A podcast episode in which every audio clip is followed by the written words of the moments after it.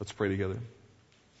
Father, we thank you that this text is in the Bible because it speaks to pain that all of us feel at one level and some feel very deeply and personally.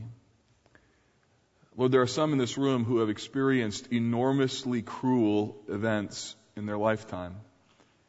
And today I pray that you would free them from the bitterness, the revenge, the angst that comes with scales of justice that have yet to be balanced.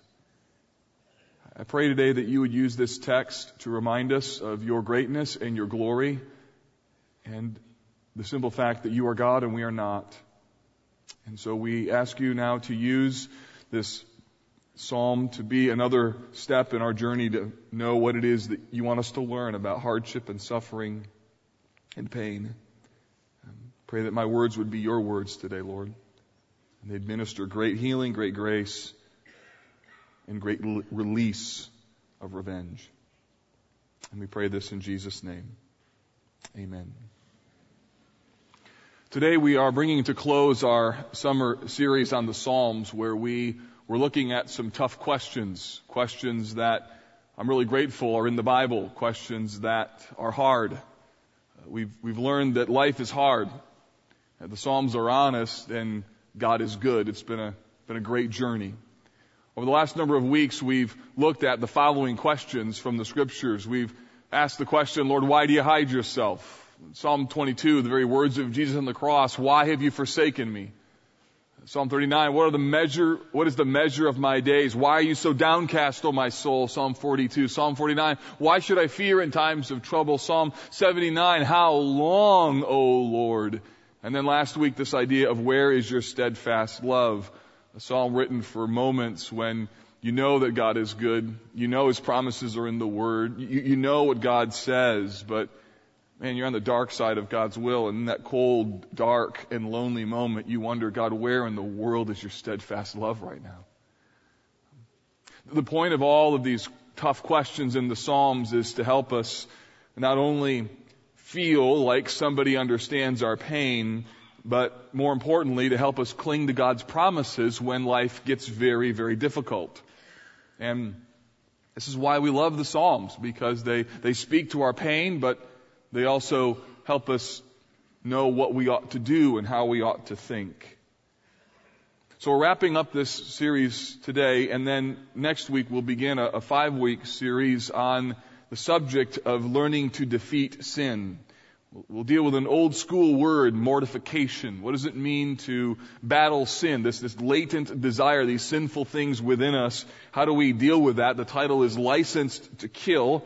And want to try and help us um, take sin more seriously and fight it more consistently and then live more victoriously. And so that's what our goal is and would invite you to come ready, come prayed up, and then would ask you as a part of this church to pray fervently for this body over the next five weeks because we are going right after the core issue of our lives and the core issue the enemy does not want us to find victory in.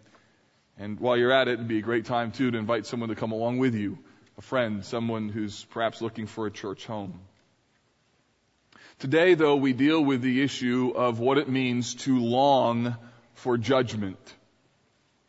This final psalm takes up the issue of injustice and our desire to see God do something in the future in order to balance the scales. This, um, this psalm is a psalm of divine intervention, a, a, psalm of divine retribution. And what's happening here is that the psalmist is looking at the inequity of fairness that he sees in the world and his life, and he wants God to do something about it. And my guess is every one of us knows what that feels like at one level. You see something goes wrong, something happens, something that's unfair, and you're just like, come on! And you want for the scales of justice to be balanced.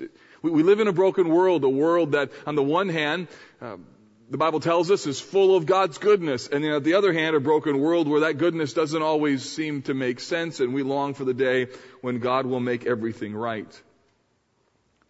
The problem though with this psalm is it says some things that frankly should make you a bit uncomfortable, particularly verse 9. Blessed shall he be who takes your little ones and dashes them against the rock. Yikes. Don't make that your life verse, right? I mean, that's, that's a rough one. Don't use that with your initial sharing of the gospel. The problem is though is that we live in the midst of a culture where that, that, that verse seems really out of place. I mean, after all, it's, it's more common to emphasize God's forgiveness and His reconciliation, His love, which is a really important part of who and what God is. And yet, what people also do is they downplay the other side of the coin, that being God's judgment. Trevin Wax has an excellent article in this month's edition of Christianity Today on the subject of future judgment. The article title is Rejoicing in Wrath, Why We Should Look Forward to Judgment Day. In that article, he cites John Lennon's 1971 song, Imagine, as a great example. Remember that song? I wasn't even born then, but that's okay. So 1970, I made some of you feel really old. So I had to go back and do some research on this, this, this ancient song. And so apparently it has a great, um, it's a great example of a worldview gone awry. And here's what Lennon said. Imagine there's no heaven. It's easy if you try. No hell below us, above us only sky. Imagine all the people living for today. Imagine there's no countries. It isn't hard to do. Nothing to kill or die for and no religion too. Imagine all the people living life in peace. You may say that I'm a dreamer, but I'm not the only one. I hope someday you'll join us and the world will be as one. John Lennon's belief, shared by many people in our culture, is that if you can imagine no heaven, no hell, no religion, that would allow us then to all be one. But Trevin Wax puts his finger on the problem with this view when he writes this. You cannot have perfect justice without judgment. God cannot make things right without declaring certain things wrong. It is the judgment that leads to a perfectly just world. Try to take one without the other and you lose the good news. It's really important. Without judgment, there is no good news. In other words, judgment is not only necessarily necessary and vital, judgment is actually something that should be longed for. And that's what Psalm 137 is all about. So let me show you this and then unpack some things related to this issue of judgment at the end. The psalm begins with a painful request that is asked of the psalmist. Verse 1 By the waters of Babylon we sat down and wept when we remembered Zion. On the willows there we hung up our lyres. For there our captors required of us songs and our tormentors mirth, saying, Sing us one of the songs of Zion. Now once again, we see that the context of this psalm, like other psalms, is the Babylonian captivity, this 70 year period where Israel was destroyed as a nation and then deported. As a part of the scheme of the Babylonian Empire to conquer the world when nations were conquered. They not only decimated their cities, but then they took their people, especially the upper echelon, the highly educated, the children of the rulers, and they deported them and brought them into the intellectual areas of their culture and tried in effect to assimilate them into Babylonian culture. I mean, I mean, the reason it makes sense from a strategic and military perspective, if people are deported and they're dispersed all over the world, that makes an insurrection very difficult. And secondly, by taking people from all over the world and then inculcating in them Babylonian values, you begin to brainwash people a bit and make your culture not only pluralistic, but broader than just the Babylonian environment and then helping everyone to be one homogenous group of people.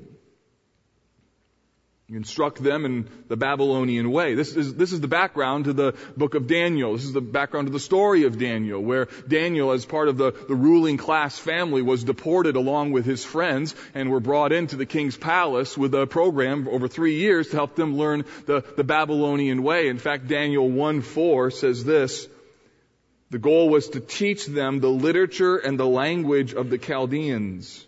So their names were changed, their diet was changed, and the goal was to change their thinking. Sometimes this integration worked well, other times not so much. That's why you have stories in the Bible like uh, the fiery furnace. Remember that? That's a moment when the integration didn't work so well. Bow down to the idol, no thanks, enter the fiery furnace. Or Daniel in the lion's den, let's pass a, a law and require people to do the things that we want them to do and not pray three times, and Daniel refuses that, thus Daniel and the lion's den. So verse 1 seems to indicate that this psalm was written during this dark and difficult season. Perhaps it was written early in the years of the Babylonian captivity when the pain of what had just happened in Israel was fresh, when the destruction of Jerusalem was very on the minds and hearts of God's people, and this ensuing deportation was very challenging to deal with.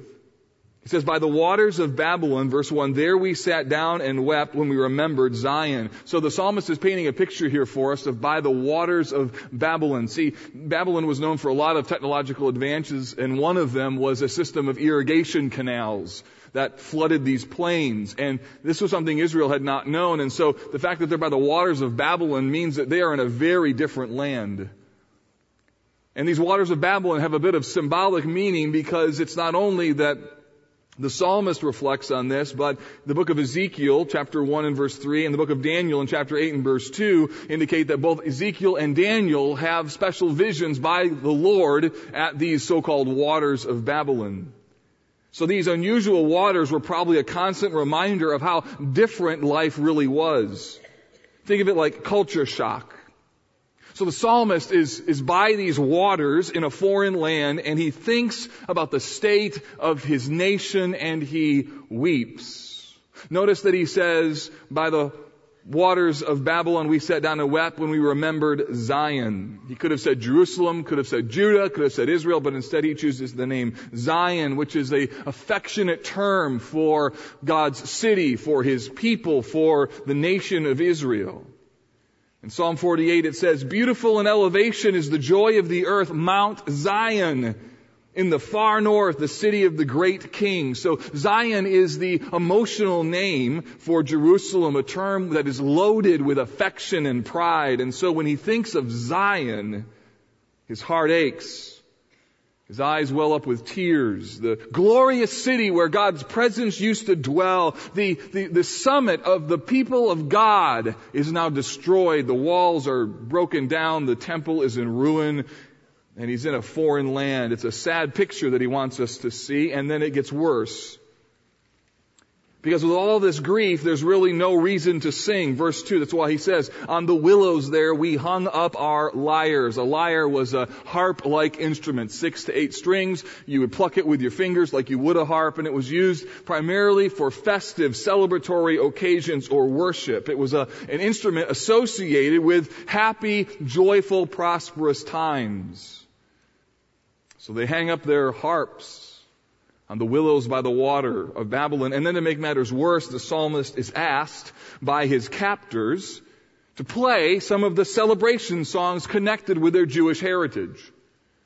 So when you read verse 3, notice the irony of words and even how closely they are located even in the sentence. For there our captors required of us songs and our tormentors mirth. Tormentors and mirth, those don't really go well together. And so this idea of sing us one of the songs of Babylon isn't just a simple request, it is a mocking request. Sing us one of the songs of Zion, you prisoners. Sing us one of your celebratory songs about your great nation, which we've destroyed. That's the tone. The irony here is enormous. There's a level of cruelty as these soldiers mock their captives. In the excavation of the city of Nineveh, the capital city of another country named Assyria, there was a mural on the wall that depicted three prisoners of war who were being forced to play music, harps, while they marched in captivity. It reminds me of the environment of Auschwitz, where Jewish captive musicians were set up and played beautiful classical music as captive concentration camp workers marched out to their death under the banner of a sign that said, work brings freedom. It's cruel. It's despicable. The mockery here is clear. So let's put all this together. We have a psalmist whose heart is breaking over the destruction of a city that represented everything to him. He, he feels displaced. He feels deeply disturbed over what is happening. And, and while he's still in the middle of this grief, the very people who have caused him pain treat him in a way that is cruel. The irony of the situation must have been incredibly painful. You're a captive person, and he says, why don't you sing us some of the victory songs of Israel? So it's not just that bad things have happened. And it's not just that some people have been mean or even that they have gotten away with it. The issue here is all of that plus the inconsiderate irony and the cruelty embedded in the request to sing these songs of Zion. The mockery is obvious and it's cruel. Now, this is a sad thing to think about. But I can only imagine that for some of you, you relate very much to how the psalmist feels. I mean, all of us at one level have had mean things happen to us. The scales of justice don't seem to be balanced very well. But there's others, I know there has to be a fairly significant handful of people where it's not just that unfair things happened, it's that the people who did the unfair things did them in a horribly cruel way. They may have laughed, mocked, joked, may have been a crowd. And it's not just that what happened to you was wrong. I mean, that's one thing. But it's the mocking cruelty that makes the injustice even more significant. And this is the scene in Psalm 137. A man who is grieving, who's hurting, life is unfair, and the people who are inflicting the pain are just being downright cruel.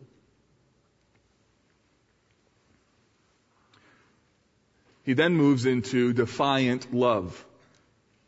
The next verses, four to six, we get a window into the heart of the psalmist as he recounts his resistance to bending to the desires of his captors. We, we hear him talk about his love for the people of God. We hear a defiant hope that he will not forget Jerusalem. And, and, while there are limitations as to how much he could actively do in terms of his resistance, there's an internal conversation that's going on here that very much sounds like there is a deep-seated resistance. You'll hear it. Verse 4, he asks a pejorative question. How shall we sing the Lord's song in a foreign land? He's talking to his own soul. How can I sing this song when I'm in a foreign land? He's struggling with the contrast between the victorious sounds of the songs of Zion and the reality of his life. This was no time in his life for the joyful songs of old. To celebrate the rule of God, his heart is too full of grief, too full of sorrow, and singing these songs would only make it worse. So he can't sing these songs. But there's even more here, more than just grief. For him to sing these songs would be an act of forgetfulness, a, an act of disloyalty to what he cherishes in the past. It's almost as if he believes that to sing them now while they're in Babylon would be to treat Jerusalem and the memory of her glory with contempt. So he says in verse 5, If I forget you, O Jerusalem, let my right hand forget its skill. In other words, I'd rather lose my ability to play this lyre than forget you, Jerusalem. Verse 6, let my tongue stick to the roof of my mouth if I do not remember you, if I do not set Jerusalem above my highest joy. I don't want to sing, I don't want to play To sing these songs right now with Jerusalem in ruins would be painful and it would make light of the terrible situation that had befallen him and the people of God. Joyful songs just don't fit this moment and they would be totally inappropriate. He'd rather lose his musical ability and have his mouth completely stopped from singing than make a mockery of what has happened. And so therefore the psalmist is defiant in his love for the city of God. To sing a song right now about the victorious city of Jerusalem be awful. He, he is, he's grieving and he is longing, longing for a better day. The final part of the psalm longs for justice. And this is important for you to see because it answers this question. So, so what do you do when you seem to be in an unchanging and painful and unfair scenario? Where do you go with the emotions that you feel? What do you, what do you say when life is unfair and when people have been really cruel to you? Where do you go with all the rumblings of your soul? And the remaining verses 7 to 9 help us. They give a great example for us of how to think when life has not only been unfair, when it's been unfair and at the hands of certain people have been incredibly cruel. What do you do? These verses in 7 to 9, they long for justice to be done. So, the psalmist is personally helpless. He, he, he can't change his captivity. He's going to be there for a long time. He's in a foreign land. He's powerless to change the circumstances in his life, just like you and I are virtually powerless to change many of the circumstances in our lives. And so he does the only thing that he can do. He does the thing that you should do. He cries out to God. He, he, he rolls his burden. He lays this at the feet of God. His, his words are honest. They are painful. And if we're candid, they're a bit troubling. Verse 7. Remember, O Lord, against the Edomites, the day of Jerusalem, how they said, lay it bare, lay it bare, down to its foundation. What's this all about? Well, the Edomites were the descendants of Esau. Remember Jacob and Esau.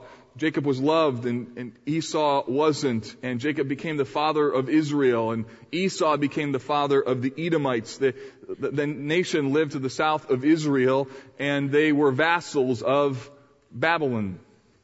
Well, when Babylon came and attacked Israel, rather than defend Israel or help them, they just simply took their hands off of it and just watched now, actually, they did more.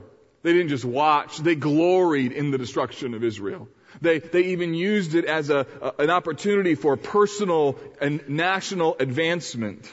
They, they saw the demise of someone near them, and they not only did nothing, they gloried in it, and then they advanced over top of those who had been decimated, who were so close to them. Some of you know exactly what this feels like.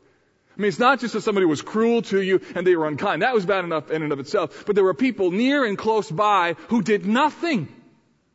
Who just watched, or in some cases even used the cruelty that happened to you as a means of stepping over your pain and exalting themselves. Obadiah 11:12 speaks about Edom this way, on the day that you stand aloof, on the day that strangers carried off his wealth and foreigners entered his gates and cast lots for Jerusalem, you were like one of them. That's how you felt. You have a friend, a relative, a close person. They just stood and they did nothing and their silence made them participants.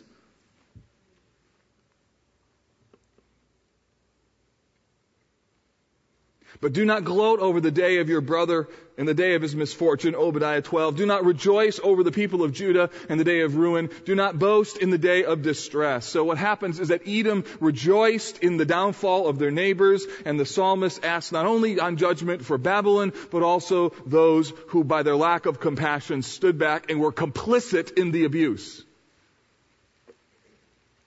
And then he turns to Babylon. Verse 8. O daughter of Babylon, doomed to be destroyed, blessed shall he be who repays you with what you have done to us. He, he talks to Babylon in this prayer. And what does he long for? He longs for just repayment. Based upon the principle in Deuteronomy chapter 19 that justice needs to be balanced. And therefore this idea came out of the Old Testament law, not that I would do this to somebody else, but that principle justice meted out by others on a criminal would look like an eye for an eye and a tooth for a tooth.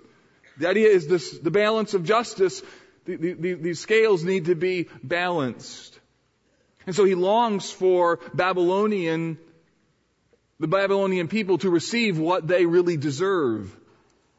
And as well, this is the same thing that is communicated in Jeremiah 51, 56, that there will come a day when God will repay them for what they deserve.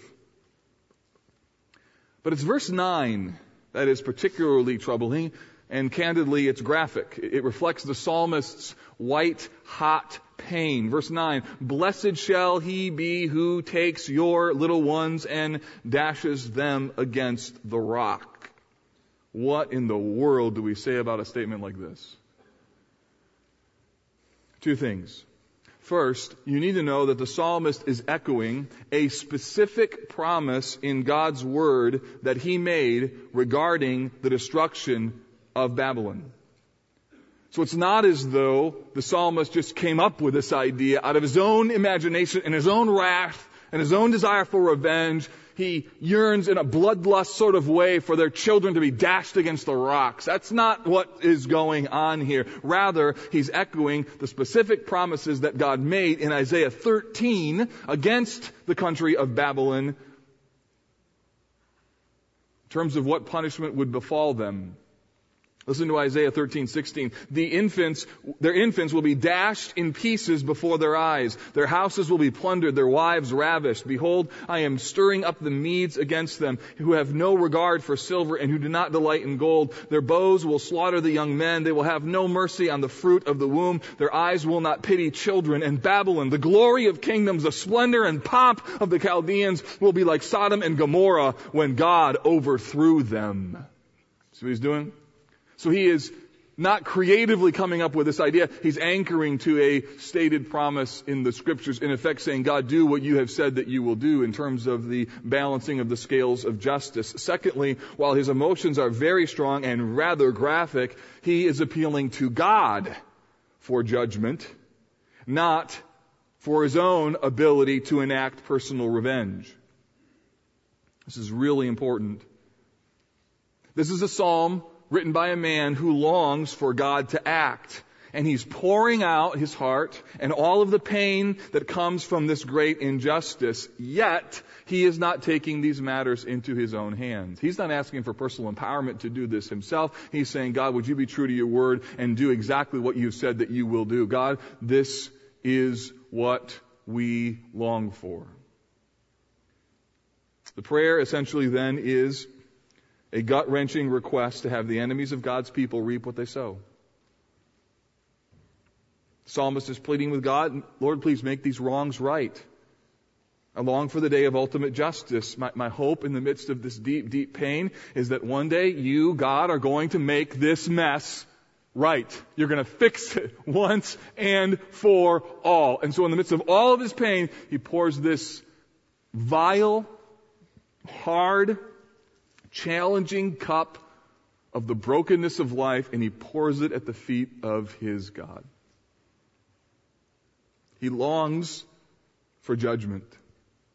So this then raises a important concept about the hope of judgment. There, there is, there is something very hopeful about future judgment and this psalm is in the Bible for good reason. Mean, most of us know what it's like to be treated unfairly. And there's far too many who know what it's like to have endured cruel abuse. And, and the, why the psalm is so beautiful is it speaks to a relevant and very deeply personal issue. And it raises the specter for us of the hope of future judgment. So, why is future judgment something we should hope in? Let me give you five reasons. In the first place, future judgment is hopeful in that it demonstrates the holiness of God. Listen, friends, there is no other quality that captures God's essence better than His holiness. Isaiah 6 says that God is holy, holy, holy. No other character quality of God is mentioned in the scripture with that three part repetition. It is the divine purity, the holiness of God that defines His existence and holds the entire universe together. Everything that you know in life about fairness and right and wrong and the whole concept of forgiveness and the idea of reconciliation is all predicated and relies on the fundamental characteristic of the fact that God is holy, holy, holy. That character quality holds the entire universe as you and I know it together and judgment reflects and celebrates. It demonstrates the holiness of God. Again, Trevin Wax in his article says this, the God who is truly scary is not the wrathful God of the Bible, but the God who closes his eyes to the evil of this world, shrugs his shoulders, and ignores it in the name of love. What kind of love is this? A God who is never angered at sin, who lets evil go by unpunished, is not worthy of worship. The problem isn't that the judgmentless God is too loving. It is that he isn't loving enough. So this whole idea of judgment is critical to the idea of God's holiness. Judgment demonstrates the holiness of God. God has to deal with evil. He has to deal with sin or he ends up ceasing to be holy. It would violate the very essence of who he is. So the promise that we're going to talk about here is rooted not just into a concept. No. No, the promise of future judgment is rooted in the very essence of the fundamental quality of what makes God God. Find something more sure than that. Can't. And when you're in the midst of a cruel moment, you need something so sure, so certain, so deep beyond your wildest dreams, and judgment is rooted in that very quality, that being the holiness of God. Number two, the second thing that judgment does is it makes unfairness tolerable. I think it's somewhere in your teenage years that you begin to learn that life just isn't fair in, in our elementary minds, we, we kind of have this idea of fairness, and, and things are so small in terms of their impact that even unfairness issues don't seem to be all that important or that significant. Somewhere in our teenage years that we, we, we learn that growing up means, means coming face to face with the reality that, that dad can't fix everything. Duct tape has its limits. And people who do mean things get away with it. To live in a world, though, where there is no judgment would dramatically increase the pain of this reality. It would increase as well the scope of evil of what people will do if they believe there is no God and no, no judgment. Just, just think of, of, of people, governments, regimes who believe in their worldview there is no God. Then where is the restraint on evil? Often there has been no restraint with evil. Because with no eternal consequences for their actions, a person is free to do whatever they wanted to do, including great crimes against humanity, all because there is no ultimate accountability. But when there is ultimate accountability, it changes everything. The future of judgment means that hurting and suffering people, according to 1 Peter 2.23, can keep entrusting themselves to the one who judges justly. If God doesn't judge justly, then you're a fool to trust Him. So in the midst of hard and painful circumstances, it means there can be freedom because while life is hard and bad things happen, and evil takes place, in the end, it does not win. Evil will not ultimately be victorious. There is coming a day when he will make everything right, and therefore we wait under the weight of unfairness, believing that one day, one day, he's going to sort all this out. Again, Trevin Wax says this, Humans are united by a desire for justice. We realize that life isn't fair, and yet for some reason we think that it should be fair. The Bible teaches that life isn't fair now, and yet scripture still points to a day when wrongs will be righted and justice will be served. God will straighten things out once and for all. That is why the idea of Christ's return in judgment brings comfort. To those who suffer at the hands of the unjust, it is comforting to hold to the promise that one day all will be made right. This upside down crazy world will not go on in its current state forever. God will execute justice. The righteousness of God will be evident for all to see, and the knowledge of the Lord will flood the earth as the waters cover the sea. That's the day. And that's when you're in the midst of pain and hurting and sorrow, you cling. God, there's coming a day when your righteousness will cover the earth like the water covers the sea. It makes unfairness tolerable. Third, it releases you from the trap of revenge. I'm sure there have been times in your life when you've tried to take your own revenge. When you've given somebody a taste of their own medicine. When you took your pound of flesh. And let's be honest, for a moment, for a moment, it, it kind of felt good, didn't it? But just after it starts to feel good, that feeling subsides. And what's crazy and scary about revenge is it doesn't ultimately satisfy. You see, the problem with taking our own revenge is that it never reaches the level of the pain that we have felt.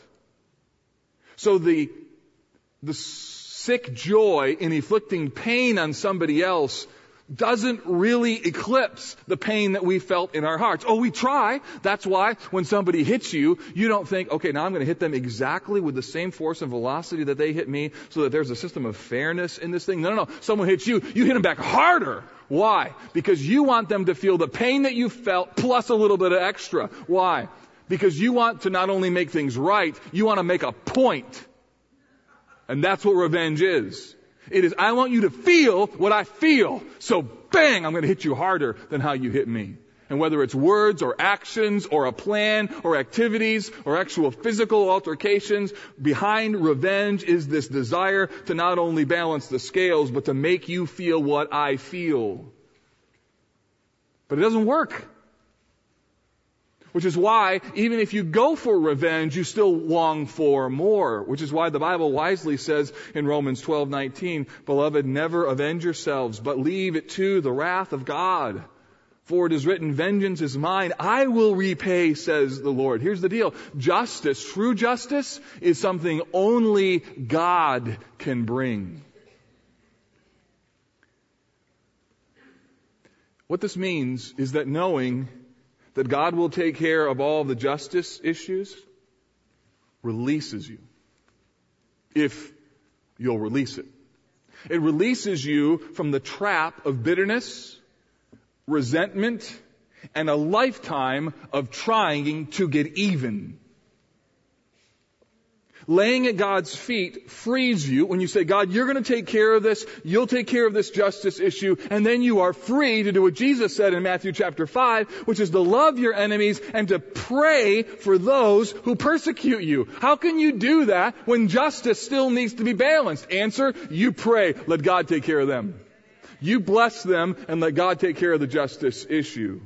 Knowing that God takes care of justice frees you from the trap of revenge. Some of you today are living in this very trap. And I promise you, if you could get your pound of flesh, it will not satisfy your longing for this pain to be eclipsed. It won't.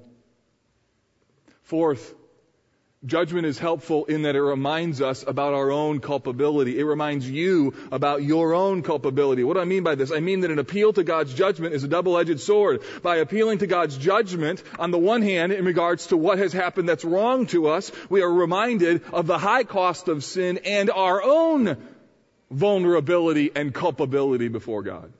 I mean, I'm sure the psalmist had to be aware that while he's praying for judgment on Edom and judgment on Babylon, that the whole reason he's even talking about this in the first place is because of sins that God has judged in Israel because of their disobedience to him. That he's praying for judgment on those who God has used in judgment against him. And this is what judgment does. The longing that we desire, the things we want to see happen in the lives of others also serve as a reminder to our own hearts of our own sinfulness and our own personal culpability so that while you're praying, God, balance the scales, there's also something in the back of your head says, but be merciful to me because I'm a sinner too. Galatians 6:1 says, "Brothers, if anyone is caught in a transgression, you who are spiritual, restore him in a spirit of gentleness." And then it says this, "Keep watch on yourself lest you also be tempted." That in the cry for justice, we are humbled and reminded that if it were not for your grace, I would be incredibly in enormous trouble in your presence because of everything that I've done wrong.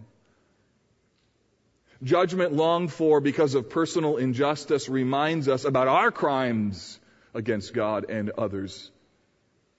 And I've often wondered how many justice oriented prayers that I've prayed about God, to God about others have those people prayed to God about me. I'm sure not very many. but there must be a few. And I'm glad the Lord sorts that out. I'm glad you don't sort it out. And you're really glad that I don't sort it out. Don't say amen to that or you'll be judged. Number five. Just saying. Number five, it's the basis of the good news. In, in, some respects, listen, judgment is the central message of the entire Bible. The apostle Paul even linked gospel and judgment together in Romans 2. He says this, on that day when according to my gospel, God judges the secrets of men by Christ Jesus. According to my gospel, he judges the secrets of men. So the gospel and judgment are absolutely linked.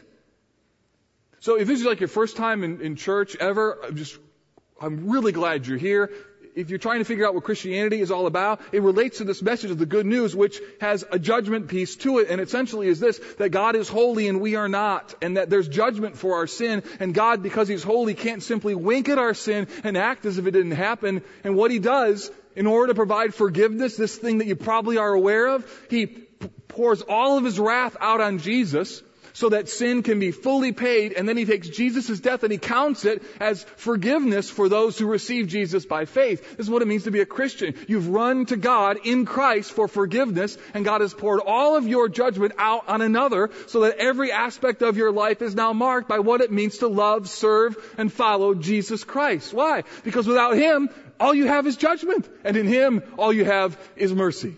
This is the gospel. This is the good news. And this is the difference between heaven and hell. People who believe this and receive Christ, God welcomes them into His kingdom in everlasting joy. Those who don't, self-atone for their sins, because their sin has to be paid for. If it's not paid by Jesus, then you pay for it in everlasting torment in a place called hell. That's how the universe works. So judgment is incredibly central to the idea of good news.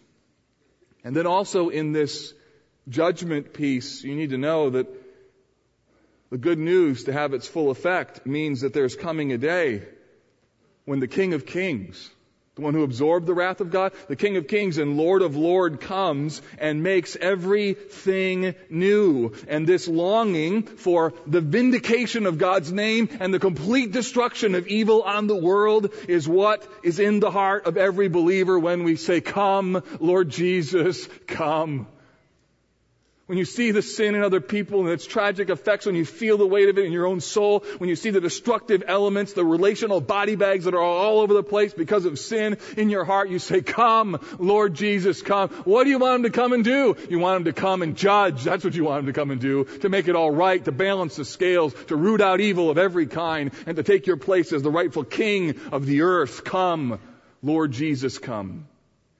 Which is why Psalm 93:16 says, "Before the Lord he comes, for he comes to judge the earth. He will judge the earth in righteousness and the peoples in his faithfulness." So when you find yourself suffering injustice, you know what you need? You need a, you need a biblical understanding of judgment. When, when people treat you unfairly, and especially, listen to me, especially when you are treated in a way that is just hardcore cruel. You need to hear the promise that there is coming a day when God will balance the scales. And when life seems unbearable, and when it seems terribly unfair, you need to rehearse the gospel to your soul because it is at the cross that the judgment of sin is satisfied, thus giving us hope for forgiveness and the promise that there is coming a day when the universal presence of evil will be conquered once and for all and Jesus will reign as king.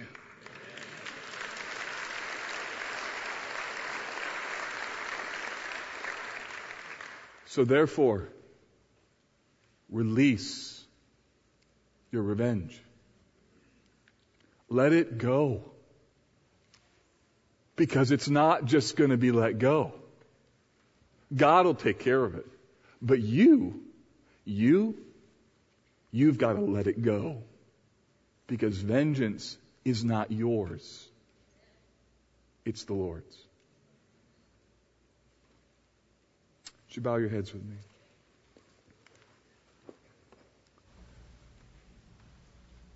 In the quietness of this moment, College Park, as you just reflecting on what we have talked about, in a moment we're going to sing a great and victorious song. But before we get there, I know there are some of you today, I know that you need to say this. Some of you, it's the first time. Lord, today I release, and you need to put a name in that blank, and I give them to you. I release the name of this person, and I give them to you. It's, it's yours. And in doing so today, you you agree with God and you say with Him, Lord, vengeance is yours, you'll repay. And in the meantime, you're going to choose to bless, you're going to choose to pray, you're going to overcome evil with good, knowing that one day it's all going to be made right. But this is not your war. I know it's unfair. I know it was cruel. I know they were mean. I know people stood by and watched and no one did a, a thing. But this is not your war.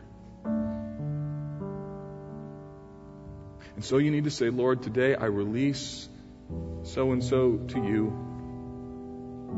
I choose to rest under your protection, knowing that one day you are going to balance all the scales. For some of you, that's a prayer you've prayed before, but you've leaked in your commitment. The bitterness comes back, the memories come back, the, the person comes back into your world, and it's a fight. And today, maybe you need just to pray that prayer again. Maybe it's the hundredth, maybe the thousandth time you've prayed that. Lord, I am releasing them. I'm releasing the situation. I am giving it to you. So, Lord Jesus, thank you that you've got big enough shoulders to take that burden. My goodness, you, you, you've, you've borne the weight of the sins of, of the world. And so we today anchor our hope that we can trust you because you're the one that one day will judge justly. And in the meantime, help my brothers and sisters to be strong in their courage, to be big in their hearts for you, and to choose to bless within what a punch, to choose to love when they'd love to curse. Release Lord, in them this yearning for revenge. And we pray this in the name of Jesus. Amen.